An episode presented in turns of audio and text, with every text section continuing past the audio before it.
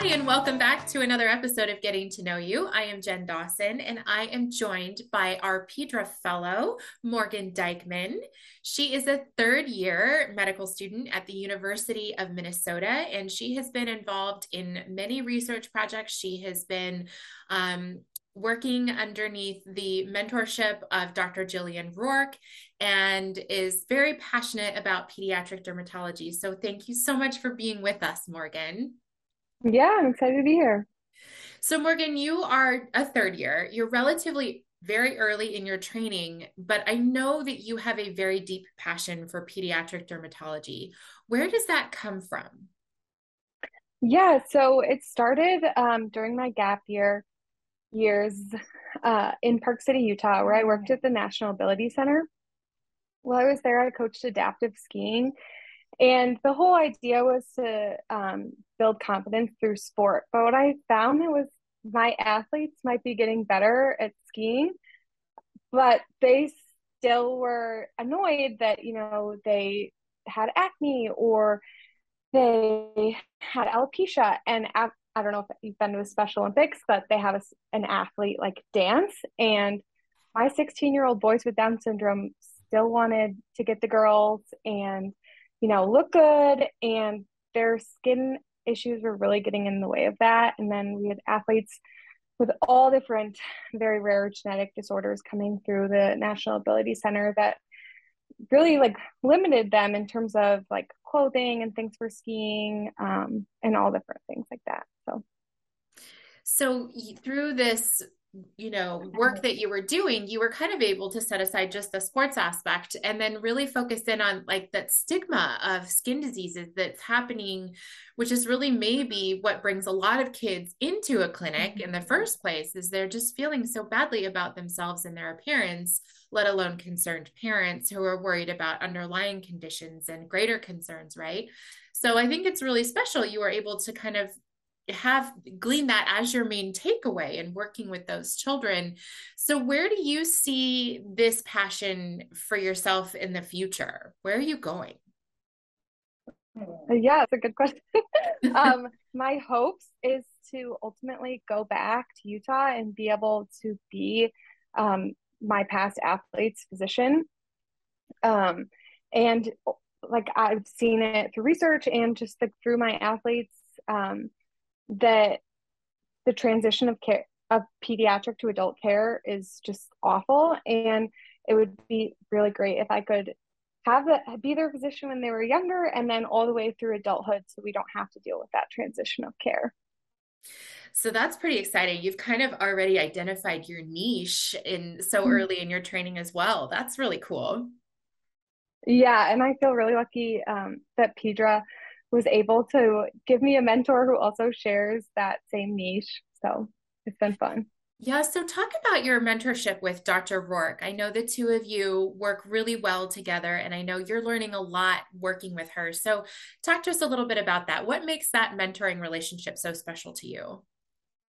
Yeah, so I think it what made it so special initially was I came to the University of Minnesota's dermatology department and I said that, you know, this is my passion. I know it might not be like something that's even happening. I don't know if anyone even does work on this, but this is what I'm interested in. Do you know anyone? And Dr. McGinnis said, you know, we don't have someone doing that work here, but I know exactly who I need to connect you with. And it was Dr. Rourke. And from there, I think what made mentorship with her so special is she didn't just say, like, okay, here's a project she said, okay, come up with a Google Doc of all your ideas and we'll go from there. And so I think it's really important as like a medical student to come up with your own ideas because we will be researchers someday and it all starts with an idea. And I really like that Dr. Rourke like asked me what I thought, which was one of the first times as a medical student that happened. I feel like so often we're just kind of lectured at, told things, but she wanted to hear from me. And so that's what I think mentorship with Dr. Rourke is so special. That's great. I mean, she's got so much wonderful energy, and I think she is really wonderfully suited to help young trainees like yourself really kind of hone in on those ideas and those things that are important to us. So, are there any research projects that the two of you are working on right now that you could talk about? Yeah, so I think the study I'm most excited about that was kind of born out of our Down syndrome subgroup and just our mentor mentee relationship is looking at um, quality of life in people with Down syndrome, which has never been done before, which is really cool because there's only so many validated surveys out there for looking at like the dermatologic impact on quality of life and they've never been used with the Down syndrome population. And so we'll see what we find. Um, but I think what this will more than anything highlight is that we need validated surveys for people with Down syndrome to express how they feel and like what they experience as patients.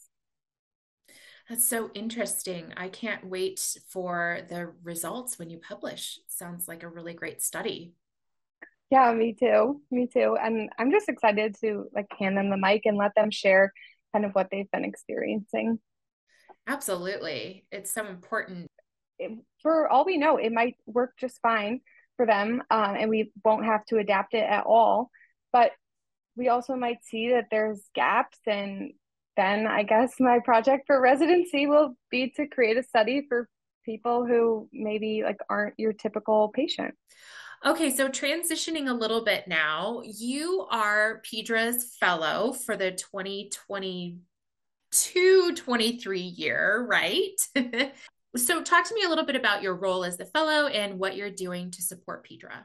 Yeah, so this year the fellow position kind of changed from social media, more of a from a social media focus to more of like a membership support focus. And so um, when you apply to be a Pedra mentor or register for the conference or anything like that, I'm the one answering and um, inputting all of your information on Pedra's end with the help of Heather.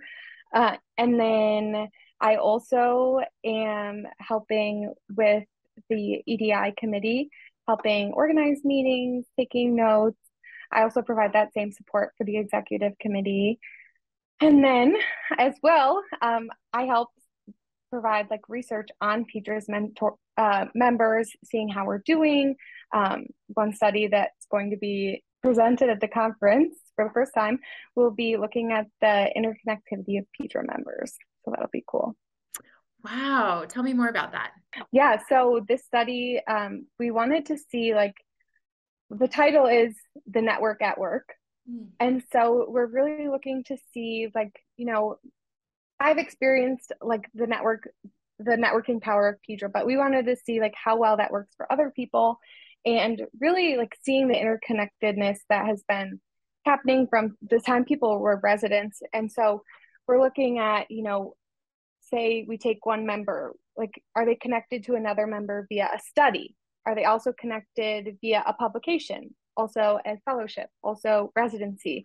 And so it's you just kind of see that we all know the field of pediatric dermatology is small, but you kind of see the strength of that smallness and how our network is just so robust. That is so cool. It's like our very own six degrees of Kevin Bacon, only yeah. style. yeah. I love it. I cannot wait to see that presentation at the meeting. So, speaking of the meeting, I, what are you most excited about?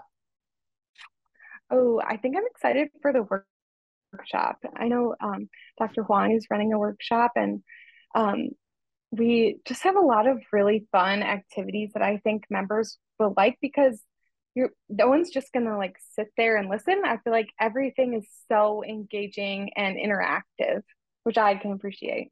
I'm so excited for the meeting too. There's going to be so much great work happening in the work group breakout sessions and the skill building activities. I really can't wait to see everybody. So, speaking of the conference, while we're there, we'll be kicking off our coming year, our upcoming year of the new mentorship cycle, of which you are a part of as a mentee with Dr. Rourke, like we've discussed. So um, we have a lot of medical students that are mentees this year, and it's very exciting to see so many people so excited about pediatric dermatology so early on. And I know you have a great passion for mentorship and sponsorship. So, what kind of wisdom can you share, maybe to our early medical students, first and second years, about making the most out of their mentoring relationships? The first thing is to realize just your mentor has a wealth of knowledge. Mm-hmm. And a lot of our mentors are so humble that they might not immediately like share with you everything. And so you really have to like ask and ask for, you know, could you could you help me work on this skill? Like identify skills in yourself that you want to work on. And then more than anything, you should look for opportunities for the both of you. And so like for example, uh, Dr. Rourke and I got a grant through the AAD Good Community Skin Project. And I just brought it to her and I was like, could we do this? And she immediately said yes. And then we did it. And so I think that's a really um, special thing that a lot of uh, in the mentee mentor relationship, you can forget like that you also can bring ideas to the table, kind of like I said previously. And so if there's something you really want to do or you see an opportunity, don't be afraid to bring it to your mentor. Half the time, you know, they see all these opportunities, they come all the time in dermatology. And so we just all have to pay attention and then just bring them forward. And now you have like an awesome coach to coach you through that project that you came up with. So I think that's my advice is to bring forward your ideas and don't be afraid.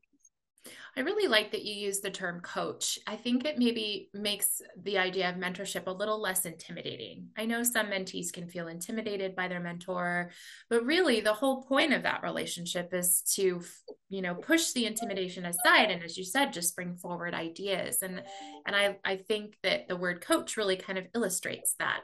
Yeah, I think so too. I think it's like this invisible boundary between like mentee mentor and you can absolutely like break through that. I think a perfect example of this was I remember when I was first emailing Dr. Rourke, she, I was I said, "Doc, hello, Dr. Rourke, blah, blah, whatever," and she said, "Morgan, can you call me like Jillian? We're we're colleagues, we're collaborators," and um, I I do think that casualness for me and I think for her helps like break down that wall, and so just knowing that you can you really are colleagues and someday you will be a pediatric dermatologist and um, you know you can start that collaboration and bringing your ideas to the table now Oh, I love that.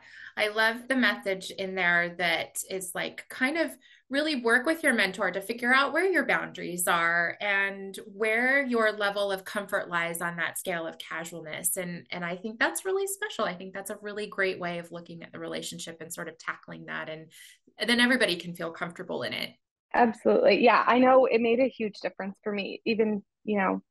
And then it also allows you to start like it's important i think too to just like say like oh what are you doing in life like what are your hobbies like what are this because all of those small things make you feel more connected to each other mm, i agree completely and that is a perfect segue to my next and final question tell us a little bit more about you and your hobbies what makes you happy on the weekends when you're not studying and rounding yeah um, well a lot of things I'm really fortunate that um, there's a lot to do in Minnesota. So we do a lot of mountain biking here. And then prior to moving here for medical school, like I said, I was in Utah. And so whenever I can, I try to get out backcountry skiing. Um, my twin sister still lives there. And so I try to go back as much as I can.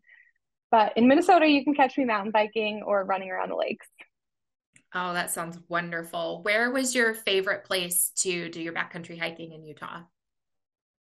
Um, I think the backcountry skiing is best in the Little Cottonwood Canyon. And so, well, actually, my biggest accomplishment would be um, my boyfriend and I are trying to cover the like top 50 descents.